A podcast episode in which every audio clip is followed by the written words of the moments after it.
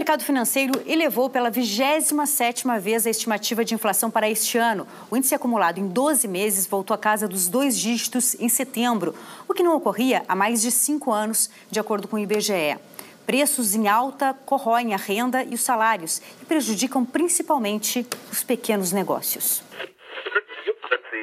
A gente vai chamar de volta aqui para o Novo Dia a Priscila Asbeck, nossa analista de economia, que vai nos contar como é que o mercado financeiro avalia as pré-candidaturas à presidência da República colocadas até agora. Priscila, bom dia. Bom dia de novo, Colombo. Bom dia a todos que nos acompanham. Primeiro, eu queria fazer um pequeno disclaimer, dizendo que o mercado não gosta de se posicionar politicamente, porque isso atrapalha os negócios. Então, eu conversei com várias pessoas do mercado, com pessoas graúdas, mas eles preferiram falar em off, sem se identificar. Mercado financeiro, alta ou queda do dólar, inflação. Neste último episódio da série Feminismos, em parceria com a Fundação Rosa Luxemburgo, nosso Conversa de Portão fala sobre a relação da economia com a política e como a ausência de comentaristas e especialistas negros nessa área influencia na forma como entendemos a realidade brasileira.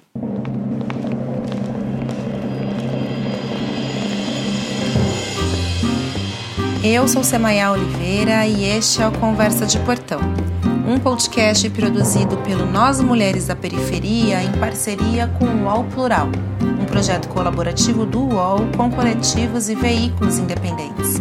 Semanalmente, nós ouvimos a história, opinião ou análise de mulheres sobre assuntos que são importantes para nós. Este episódio faz parte da segunda temporada da série Feminismos, uma parceria do Conversa de Portão com a Fundação Rosa Luxemburgo.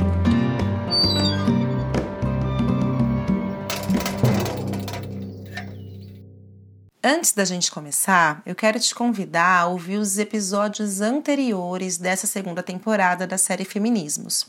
O primeiro foi sobre a análise política pela perspectiva de mulheres negras. No segundo episódio, falamos dos caminhos da esquerda no Brasil e em Portugal. Depois, destacamos a presença de mulheres negras na criação de políticas públicas em saúde. E no quarto episódio, traduzimos o termo identitarismo. Foram quatro episódios até aqui, esse é o quinto, todos muito potentes. Hoje, a gente fecha com essa troca de ideias sobre economia e política. Nesse papo econômico aqui, começamos a conversa com a jornalista Flávia Oliveira. Ela é comentarista da Globo News, colunista do jornal o Globo e C B N, além de produzir um podcast próprio junto com a sua filha, Isabela Reis, chamado Angu de Grilo. Se você não conhece, é bom dar uma olhadinha lá. Logo em seguida, depois da gente conversar com a Flávia, vamos ouvir Taís Custódio, que é economista e integrante do Mulheres Negras Decidem, que foram nossas parceiras durante toda essa temporada. Vamos lá? Flávia, para começar, o básico do básico. Como que a gente pode relacionar a economia com a política e como isso funciona, assim, nesses, nesses dois espectros? Primeiro, um prazer estar com você Nessa, nessa conversa. Obrigada pelo convite, pela confiança. Nós já caminhamos juntas há, há algum tempo, então é sempre muito bom estar contigo, Sema. É, outro dia eu ouvi uma, uma definição super interessante de que economia é política, né? É, e, essencialmente, a política nos ajuda é, com... nos ajuda ou atrapalha, né, com as decisões de economia, que, na verdade, se relacionam, é, do ponto de vista mais amplo, com quem se apropria de quanto do bolo de riqueza que é produzido. Então, elas estão é, intrinsecamente relacionadas. Não há, não há como pensar gestão da economia, estou falando do ponto de vista uh, de, de governos, de relação de poder público com a sociedade. Não há como pensar economia sem pensar a política. Tanto assim que o debate, por exemplo, a cargos políticos, a eleições presidenciais, principalmente eleições presidenciais, mas também é, entes subnacionais, é, invariavelmente passa por algum tipo de conjunto de propostas na área econômica. É sobre repartição de recursos. E, por isso, tem uma, tem uma relação direta com direitos, né? A gente pode dizer que a economia influencia diretamente na, na defesa e na garantia do acesso a direitos básicos para a população? Deveria. Deveria. Deveria. É... As decisões orçamentárias, aí já fazendo um corte, né? De, do que a gente está falando quando fala dessa, dessa relação entre economia e política, né? É, o debate orçamentário ele devia estar é, intensamente relacionado à, à conquista, à manutenção de direitos, né? É, e à construção do bem-estar de uma sociedade, sobretudo da população mais vulnerável dessa sociedade. Nem sempre é assim. O Brasil tem muitas assimetrias no que diz respeito a decisões orçamentárias ou a repartição de recursos na direção de privilegiar uh, grupos não exatamente vulneráveis, pelo contrário, mas grupos que se fazem representar muito bem no debate político. Então, você tem, por exemplo, mais é, desonerações e incentivos voltados à indústria, que é um setor mais organizado do que ao setor de serviços, que é o setor que mais emprega, porém desarticulado, por fragmentado que, que é. Você tem categorias ou grupos que se beneficiam mais desse debate, eventualmente servidores públicos, legislativo, judiciário, do que propriamente a população, que depende, por exemplo, do Sistema Único de Saúde, da educação pública e gratuita, das políticas de assistência social, de transferência de renda, eventualmente até da Previdência. Tem uma coisa, Flávia, que acontece muito, né? Que a gente sempre escuta nas análises políticas, enfim. Nesse universo econômico, o mercado, o mercado, o mercado parece uma pessoa, né? Se você fosse definir o que é ou quem é o mercado, como que você definiria aqui no Brasil, especialmente? É, o mercado no Brasil e em qualquer canto do mundo é um, um grupo de, digamos assim, elite econômica, né? É, formado por investidores, instituições financeiras, é, agentes, né, econômico-financeiros, que estão ali, é, em parte, para é, viabilizar a expansão das empresas. É importante a gente não pensar o mercado só com, como esse agente é, especulador. O mercado financeiro tem um papel importante, por exemplo, é uma empresa que está crescendo, que quer uh, ampliar sua participação, com, seja um novo parque produtivo, seja se internacionalizar, ela vai abrir capital na Bolsa e o mercado, esses investidores, pessoas físicas, fundos, é, instituições, as mais variadas, vão financiar essas empresas se tornando sócios dela, é, de uma forma... É menos, uh, digamos assim, arriscada do ponto de vista de você assumir uma grande dívida com o banco. Então, você se financia no mercado. É, o mercado é um agente que permite a uma empresa exportadora é, se proteger de flutuações muito intensas da, do câmbio. Então, você faz uh, contratos no mercado futuro de dólar, por exemplo, se você acha que o dólar vai... Uh, cair e as suas receitas terão um impacto, ou vice-versa, né? Um importador que vai contratar uma cotação, vai engessar os seus custos numa determinada cotação no mercado futuro por medo de o dólar subir é, ainda mais. Então, o mercado tem uma função de é, criar proteção, é, de financiar empresas nas suas empreitadas. Porém, também tem uma alta carga de especulação que é inerente a isso, porque senão ele também não, não, não ganha dinheiro. Então, uh, são uh, indivíduos ou instituições dedicadas a analisar os movimentos da economia para se posicionar. E veja, é, esse se posicionar também envolve um número de brasileiros, pessoas físicas, que têm suas aplicações, né? É, num fundo renda fixa, naquela conta remunerada. Então, ele, ele vai dar conta também é, da remuneração prometida a seus investidores. Dito isso, Isso, isso aqui é um pouco, Sema, para entender é, o conceito, né, é, original dessas instituições do que a gente chama de, de mercado, né? É, agora, dito isso, obviamente que tem uma carga de especulação imensa.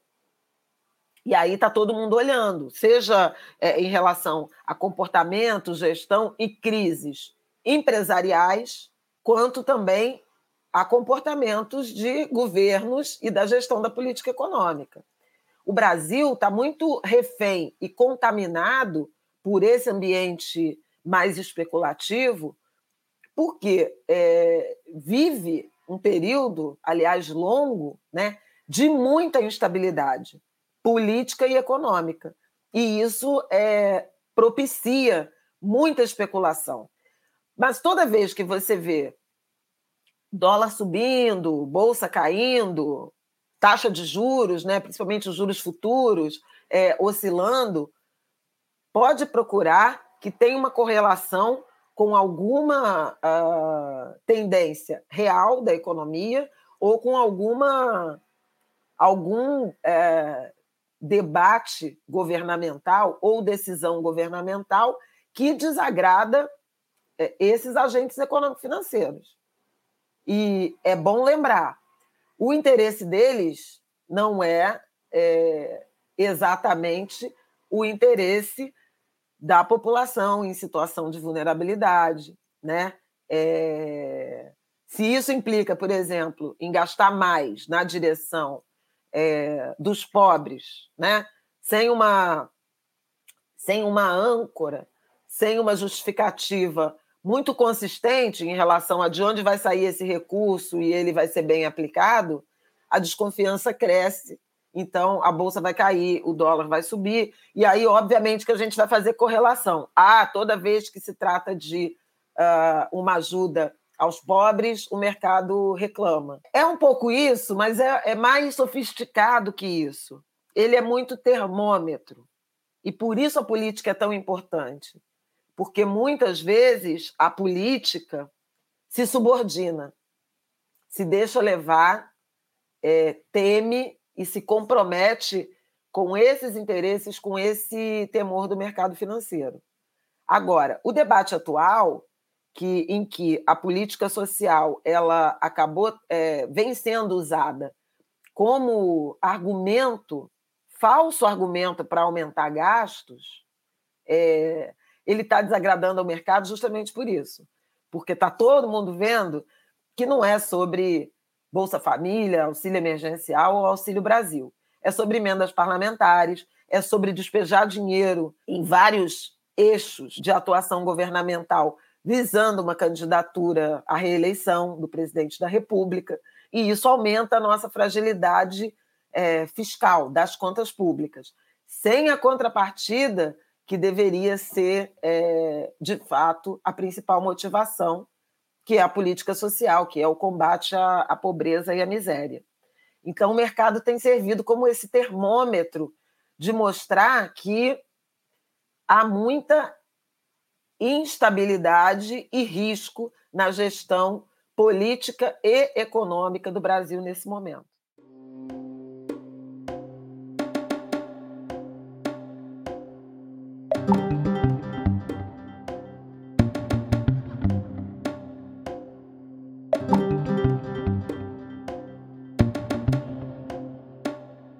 A gente gente vai para as leituras econômicas, Flávia, sei lá, eu consumo a imprensa desde há muito tempo e toda vez que eu vejo uma análise econômica ou economistas falando em veículos de comunicação, raramente essas pessoas são negras, né? Você é a minha principal referência. Qual que é a interferência que você acha? Na verdade, como você vê a presença de economistas negros no seu meio, né? E nessas análises políticas, e qual que é A, a interferência que você acha que a perspectiva, a sua perspectiva como uma, uma mulher negra contribui para o entendimento da economia no nosso país? É, eu acho que a falta de diversidade, ela atrapalha muito o debate, né? Ela tira a qualidade do debate, sem dúvida alguma. Eu não sou economista, eu sou uma jornalista que vou fazer trinta anos de carreira e sempre atuei em economia, fiz vários cursos. Enfim, leio, converso, elaboro, sou uma jornalista uh, especializada em economia, que participa muito intensamente do debate num eixo mais ancorado na preocupação com políticas sociais, redistributivas, né? É... Mas eu não sou economista. Agora, me ressinto da falta não só de economistas, homens e mulheres, negros e negras, No, nos cargos, nas funções, né? nas funções é, estratégicas desse debate, seja dentro do governo, seja nas empresas, seja nas instituições financeiras. É raríssimo é, você ver. É, quando, quando a gente entrevista ou encontra algum economista negro, normalmente estão em funções de academia, são professores ou pesquisadores, né? Não estão no espaço, no fronte, onde é, o debate mais, digamos, político-ideológico e das decisões macroeconômicas que afetam a população são tomadas. Então, essa falta de diversidade nos postos chaves, né, é, da economia brasileira, ela faz falta, ela empobrece o debate e esvazia essas decisões e essas ações de política pública. Outra coisa, e que eu também acho é, igualmente grave, é a falta de diversidade de opiniões, não só de é, racial ou de gênero, mas de opiniões na mídia uh, de modo geral, em particular na mídia comercial, né? É, o, o debate econômico, ele é muito dominado por pessoas que têm uma opinião quase única, convergente para a política econômica mais ortodoxa, né? No sentido de ajuste fiscal, liberalismo, privatização, enfim, esses grandes temas. É, não é que eu seja contra, inicialmente ou radicalmente, contra alguns desses princípios, mas é que eu acho que o debate ele carece de mais uh, contrapontos, de mais contraditórios. Então, assim, claro que você pode defender é, privatização e, em alguns casos, de fato, a gestão privada se mostrou mais eficiente, inclusive do ponto de vista de render, por exemplo, receita tributária, arrecadação para o Estado, né? Empresas que davam prejuízo. A siderurgia, por exemplo, é um, é um, é um case, né? da, da, das estatais da siderurgia que foram privatizadas lá nos anos noventa, na primeira leva. Àquela altura, já não fazia muito sentido o, o Estado brasileiro ser dono de companhia siderúrgica. Fez sentido antes, porque era para uh, incentivar o setor, fazer nascer uma indústria, né? de, de base. Ou a Embraer com aviões, é, isso é compreensível, mas não necessariamente a gestão privada é a, a panaceia que muitos dos economistas e formadores de opiniões, de opinião que as defendem, é, sugerem, né? Você tem experiências muito ruins de privatização, sistemas de trem no Rio de Janeiro, né? É, em alguma medida, a energia. Tem vários problemas. Ano passado, a gente teve um apagão no, no Amapá, que durou quase um mês, vinte e três dias, né? E foi inteiramente responsabilidade de uma empresa privada, de uma concessionária que deveria ter investido X em linha de transmissão, é, em melhoria da qualidade, né, é, para assegurar a oferta de energia naquele estado, e não fez, e ninguém cobrou. Então, assim, o debate sobre privatização, estou dando um exemplo, né? É, ele tinha que ser acompanhado com mais qualidade sobre é, vai efetivamente melhorar e, e em se realizando, como é que vai ser a fiscalização? Como é que vai atuar, que poder vai ter, que competência vai ter o órgão regulador para assegurar o cumprimento dos contratos? Vou dar outro exemplo aqui no Rio de Janeiro, dos ônibus. Faz uns cinco anos que foi determinado na, na, na, que as concessionárias de ônibus tinham que refrigerar a frota. A gente não consegue. Passam-se os anos e a gente continua com vinte por cento da frota com ar-condicionado e renova-se a meta para o ano seguinte. Então, você tem muita deficiência, é, você tem muita deficiência dos órgãos reguladores que deveriam ser firmes, que deveriam ser fortes nessa, nessa direção, para garantir que a transferência para o setor privado não comprometa a qualidade, principalmente de serviços públicos que são... É, direitos básicos, né? Transporte, é, energia, a... Bom, telecomunicações, serviço de água e esgoto, que agora a gente está começando a ter essa, essa experiência, né? De, a partir do novo marco regulatório, a, as estradas, enfim. Então, é, eu acho que a gente carece de... de de mais riqueza nesse debate. E riqueza como sinônimo de divergência de opinião para construir o melhor modelo possível, seja ele estatal ou privado. Falei demais de, de privatização, mas eu acho que é um exemplo muito, muito prático, típico, né? né? É, e, e que está sempre na, na, no debate político-eleitoral, né? Ano que vem. E atinge nosso dia a dia, né? São exemplos que atingem o dia a dia da população diretamente, né? Sim, seja por acesso ou não, né, ao serviço, qualidade ou não do serviço e custo, né, do serviço.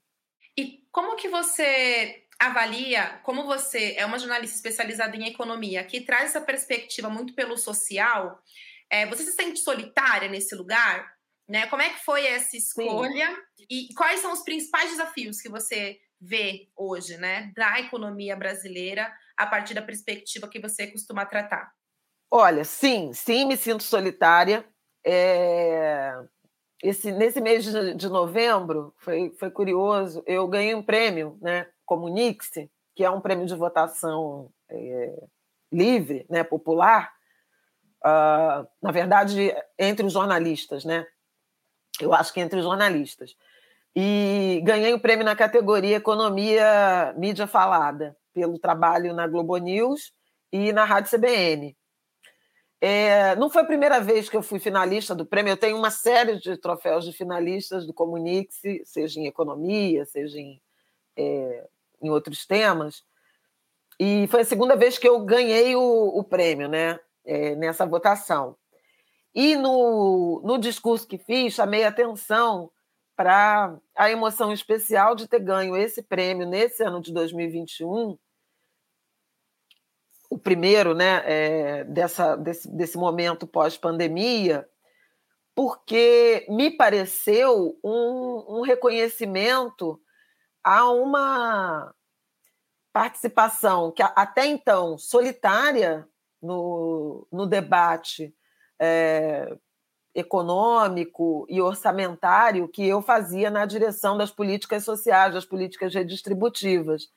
E eu comentava isso, eu vi muitos é, dos meus colegas finalmente reconhecendo a importância, o valor de políticas de transferência de renda, a necessidade de abrir espaço orçamentário para políticas de transferência de renda, a necessidade de debater o papel do Estado no cumprimento de direitos constitucionais nunca assegurados.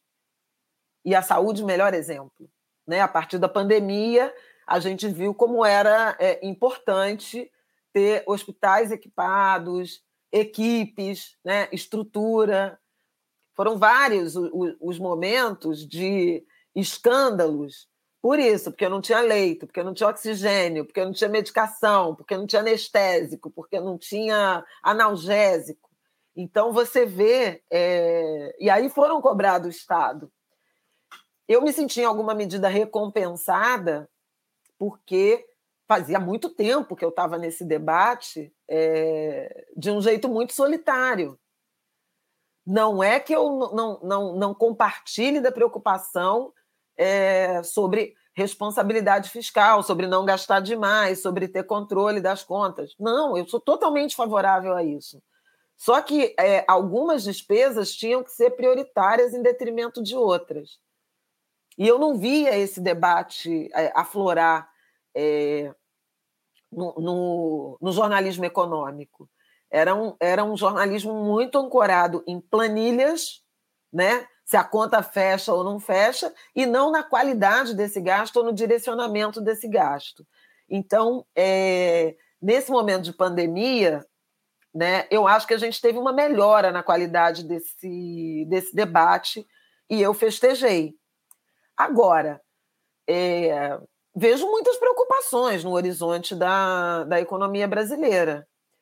O, o governo, é, acertadamente, gastou muito, né? É, nesse período de, de pandemia, seja em saúde, seja em transferência de renda, mas também é preciso dizer que gastou mal, principalmente na área social, por incompetência, por inexperiência, por oportunismo, por arrogância, né, de não, não entender do, do tema e resolver fazer, é, sem ouvir a sociedade civil, sem ouvir os estados, sem ouvir as prefeituras, e isso foi grave.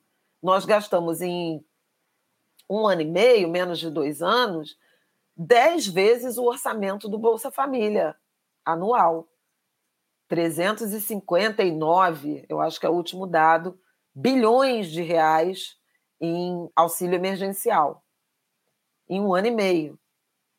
E o número de pobres é maior, continua, maior do que era no início da pandemia.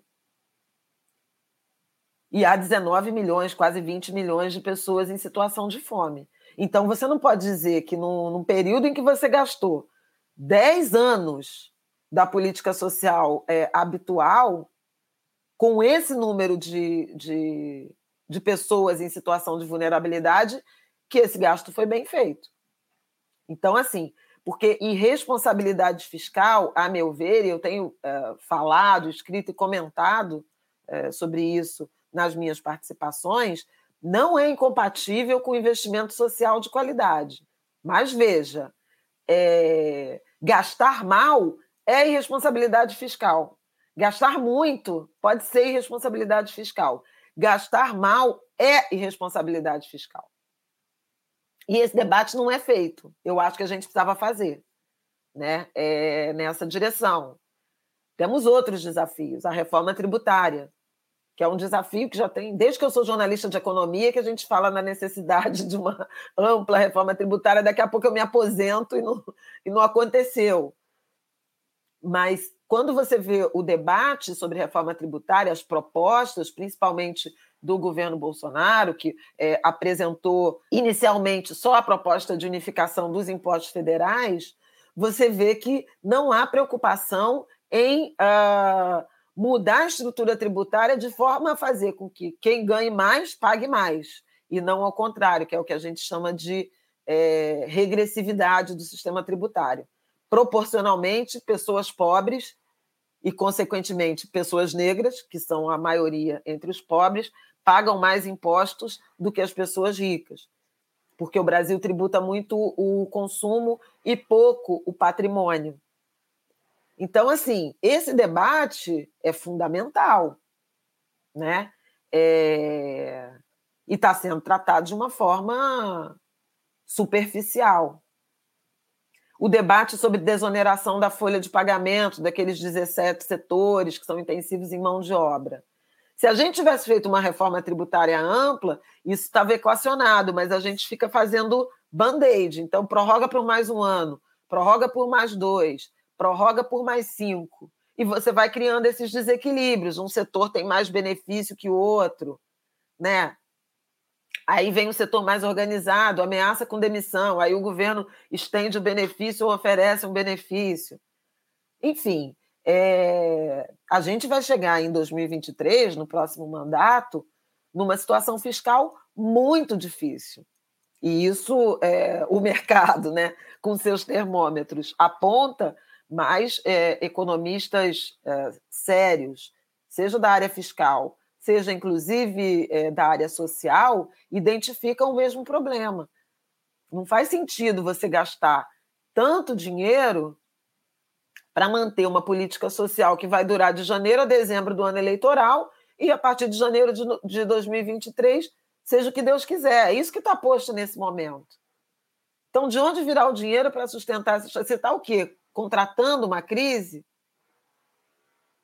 Criando um alívio? Ou comprando votos? Eu acho que A e C estão corretas, né?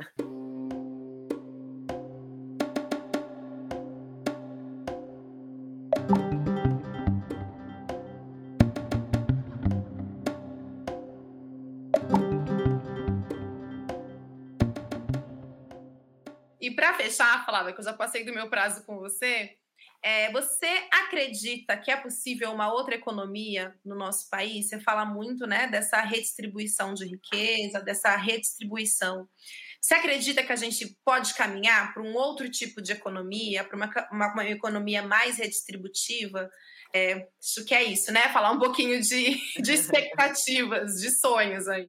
Eu acredito, eu preciso acreditar, né? É... Preciso acreditar que alguém... ou, ou alguém, ou a sociedade brasileira uh, estará ou estarão interessados em debater seriamente, por exemplo, o sistema tributário. É, isso é fundamental. É, acho que a gente precisa debater um modelo de desenvolvimento, né, é, diferente, mais fraterno, mais redistributivo, mais consciente, inclusive, do ponto de vista dos recursos ambientais, né? É, esse é um debate que precisa ser agregado aos projetos de, de desenvolvimento econômico, de crescimento econômico. E, e acho que, se a gente conseguir democratizar o debate, a gente tem muita chance de avançar, porque nós temos muitas experiências redistributivas. O povo preto brasileiro, os indígenas, são essencialmente redistributivos, né? Você sabe tanto quanto eu, eu repito isso bastante, mas você sabe, tenho certeza que sabe também pela sua experiência de vida, que não existe é, prosperidade ou, ou é, vitória individual no nosso campo, no nosso povo, né? As conquistas são coletivas, os avanços são coletivos.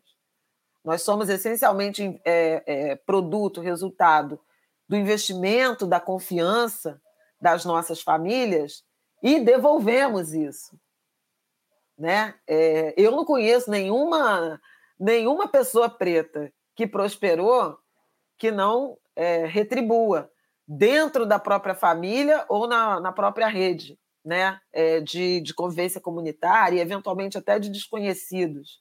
Isso é muito natural para a gente. Fazer doação, financiar um, financiar o outro, comprar o remédio, levar ao médico, comprar os livros, matricular num curso, na medida das possibilidades. Construção, né? Os esforços de, de autoconstrução, né? Que são totalmente comunitários. Então, assim, a gente tem muita experiência dessa...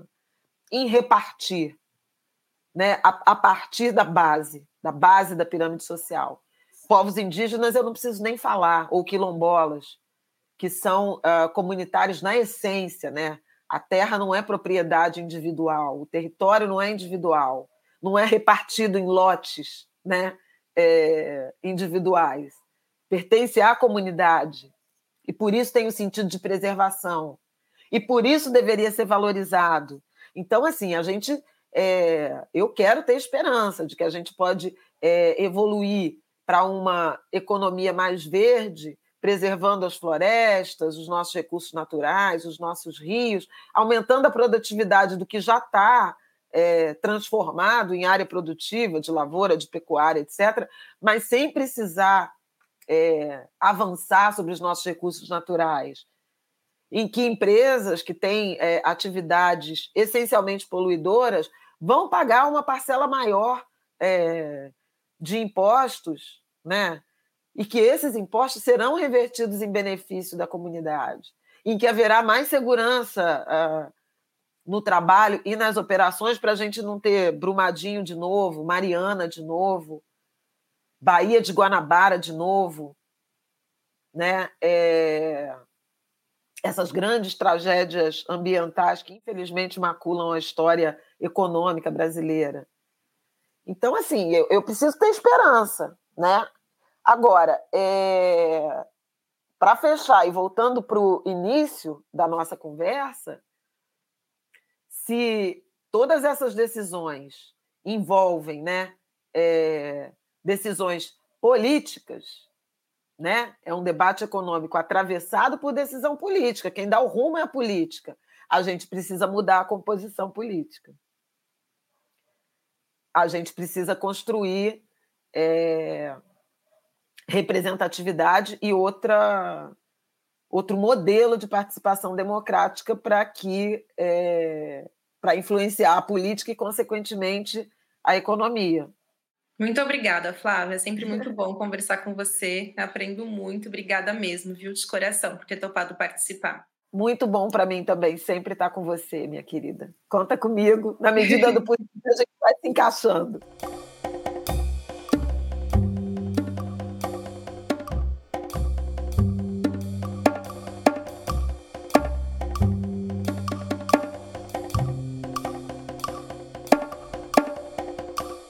E hoje a gente tem, né, além de Flávia Oliveira, a participação da economista Taís Custódio. Taís, muito obrigada por fazer parte da nossa conversa de hoje. Obrigada, obrigada a você pelo convite. Estou animada, nervosa. Vamos lá. Para começar, Taís, eu queria que você contasse um pouquinho para a gente qual, qual é, na sua avaliação, assim... É, o entendimento da população sobre economia, sabe? Eu acho que esse é um tema bastante complicado, acho que sim, vamos ouvir você, né, para ver o que você acha desse, desse assunto, mas como que você acha que é o entendimento da população sobre economia e a relação que essa ciência tem com a política? Ah, eu acho que, assim, eu acredito que essa relação ela ainda está um pouco distante, né, é, muito porque... O debate da economia e da política, o debate de qualidade, né? Ele ainda segue sendo acessado por um público ainda muito específico, né? Então, é, a classe média, majoritariamente branca, né, é, acessam isso. Alguns pretos, que, principalmente os que ascenderam socialmente e, e tentam, é, né, na medida do possível, disseminar, né, esse debate para outros atores, né? E, em sua maioria, é, são os, os seus pares, né? Então, acho que isso é uma, isso é uma coisa, e eu acho que também é importante é, pontuar que existe uma dificuldade também de, de transformar o economês e o politiquês em uma linguagem que todos possam entender, né? Mas é, nunca pode esquecer que essa dificuldade ela, ela vem de uma lógica estrutural.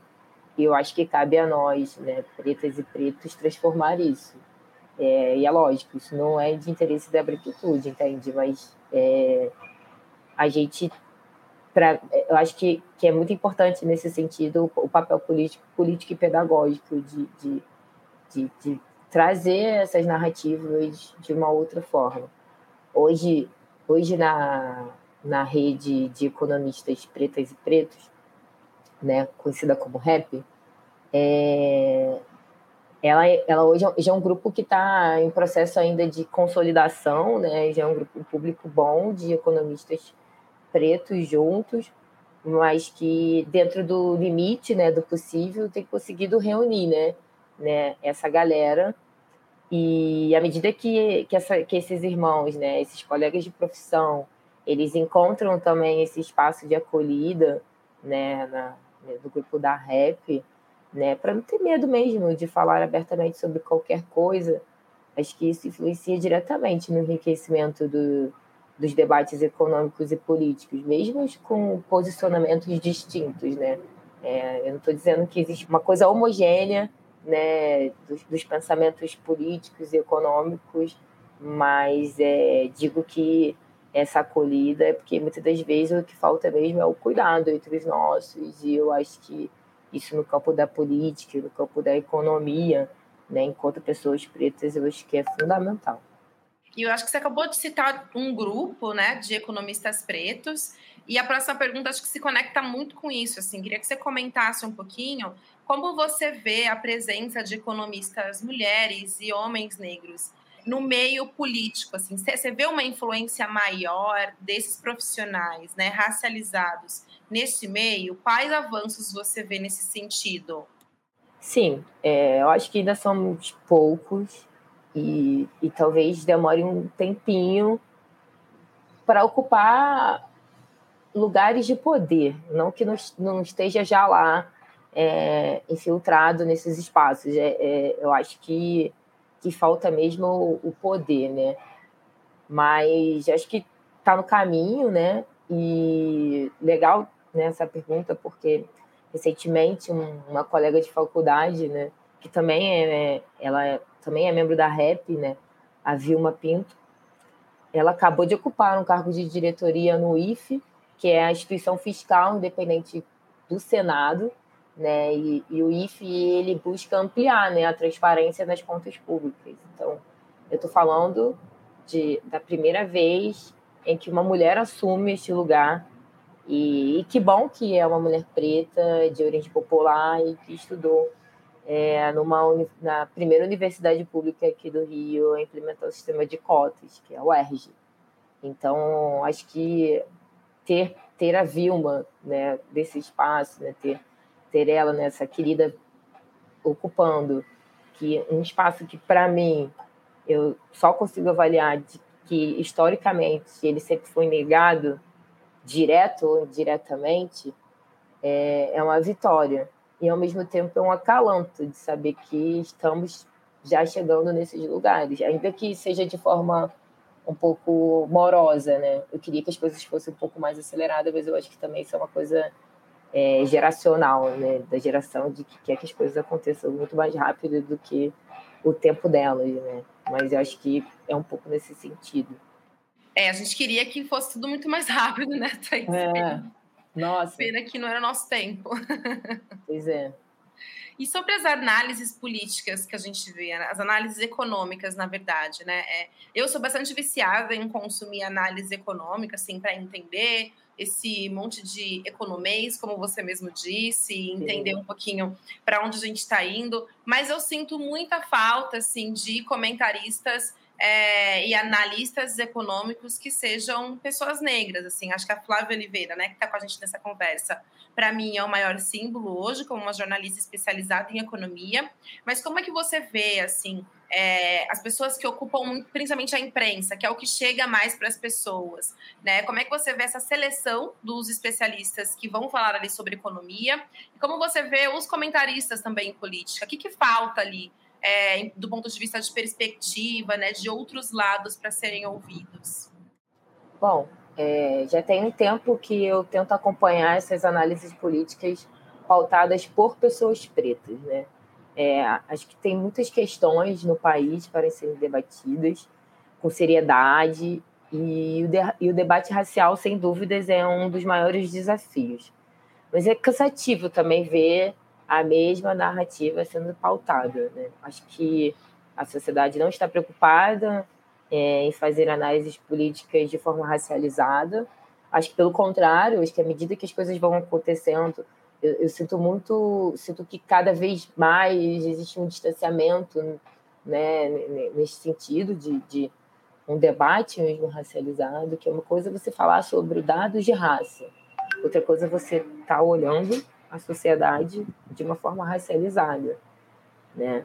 Então, eu fico pensando, ora, como é que vamos ter um público, em geral, um pouco mais politizado se os, os maiores veículos de comunicação trazem narrativas ainda que, para mim, não são aceitáveis, mas, mas é, no consenso, né, é, isso ainda é muito aceitável, né? É o negacionismo da urgência de debatermos um, mais sobre as questões raciais, é, é, o reforço do, do, do mito da democracia racial. Acho que a relação também do, da violência com o corpo preto, quando as pessoas que, querem fazer um debate racializado, é, eu sinto que a, as grandes mídias elas vão focar sempre no, no, no numa, algum tipo de violência com aquele corpo preto, sabe? E eu acho que a gente tem tantas outras coisas para serem debatidas, sabe? Do que só falar sobre esse lugar. Então, é, isso é uma coisa, assim.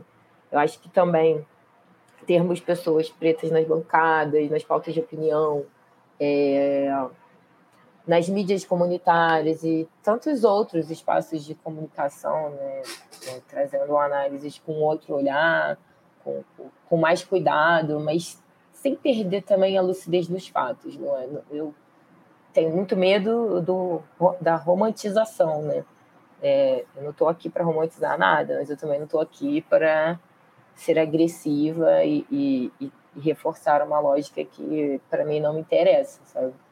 É, acho que figuras como Flávia Oliveira, é, Maju Coutinho, por exemplo, são referências nacionais, indiscutíveis, e são minhas referências também.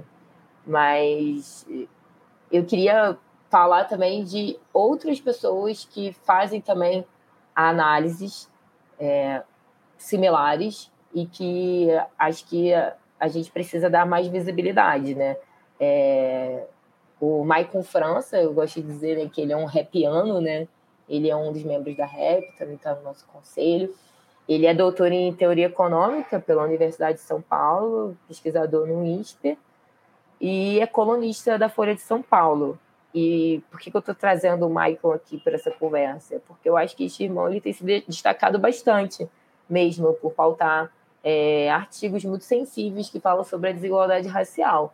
E veja bem, o, o Michael é um cara técnico, é um, é um cara, né, da, da academia, né, um doutor em teoria econômica e que vem de, umas, de escolas tecnicistas, mas que ele, ele traz, né, essa expertise que ele acumulou dentro da academia para poder trazer outras narrativas, para poder falar sobre outros pontos de vista que não seja tão...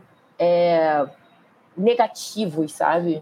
Não seja nessa, nessa lógica que a gente está acostumado. Então, ele traz um debate que hoje, para mim, é importantíssimo e que eu espero que tenha outros é, atores que possam também fazer esse tipo de debate, não só com, enquanto economista, sabe? Mas eu acho que os economistas, de uma certa forma, precisam estar mais à frente desse debate, sabe? Principalmente os economistas pretos. E eu espero que É, os meus colegas, eles consigam aí chegar nesses espaços. Muito obrigada, Taís. Muito obrigada mesmo pelo seu tempo, pela sua participação aqui. Tomara que a gente consiga ver esse futuro acontecer. Pois é, estou ansiosa para isso também.